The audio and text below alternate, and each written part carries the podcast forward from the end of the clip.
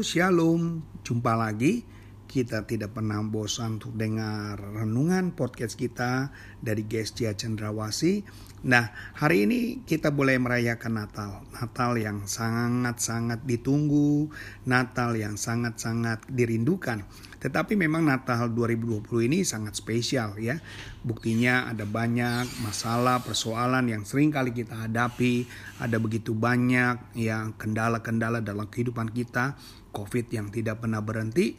Tetapi Tuhan dalam diri kita tidak pernah berhenti ya. Kalau hari ini kita juga percaya segala sesuatunya tidak boleh berhenti. Tetap mengasihi Tuhan, mencintai Tuhan, tinggal di dalam Dia, tetap di dalam Dia. Itulah yang akan membangun saudara-saudara yang kekasih dalam Tuhan. Ayat hari ini yang saya mulai ambil adalah Matius satu ayat dua puluh tiga.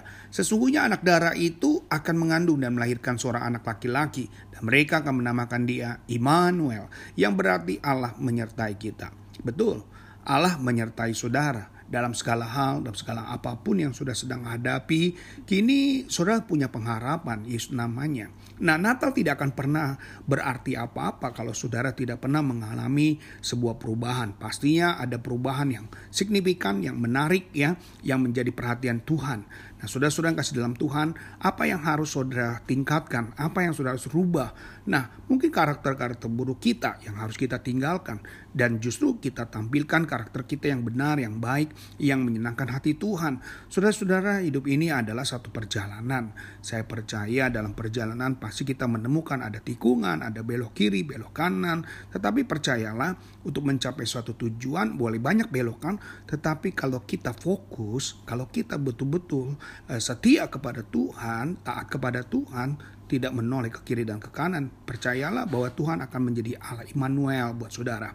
Dan hari ini satu hal yang paling besar, Natal bukan sekedar hanya pesta, Natal bukan sekedar untuk beli baju baru ya, segala sesuatu baru.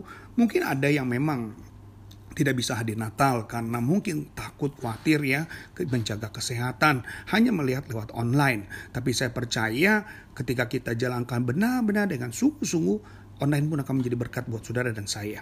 Yakinlah bahwa Tuhan tidak akan pernah meninggalkan saudara. Yakinlah bahwa Tuhan akan selalu membimbing saudara dalam segala hal apapun. Percayalah, Tuhan kita lah Tuhan Allah yang sangat mengasihi. Tuhan Allah yang sangat membela buat saudara dan anak-anak kita semuanya.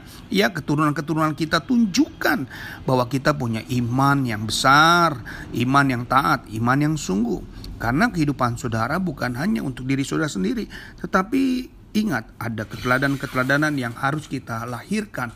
Ada keteladanan-keteladanan yang harus kita lakukan bersama dengan Dia. Dan saudara yang kasih dalam Tuhan, ikuti selalu radio podcast yang setiap pagi akan diputar. Dan saudara selalu diberkati. Kalau saudara berkati, bagikan kepada orang lain, supaya orang lain juga menerima berkat yang sama seperti saudara.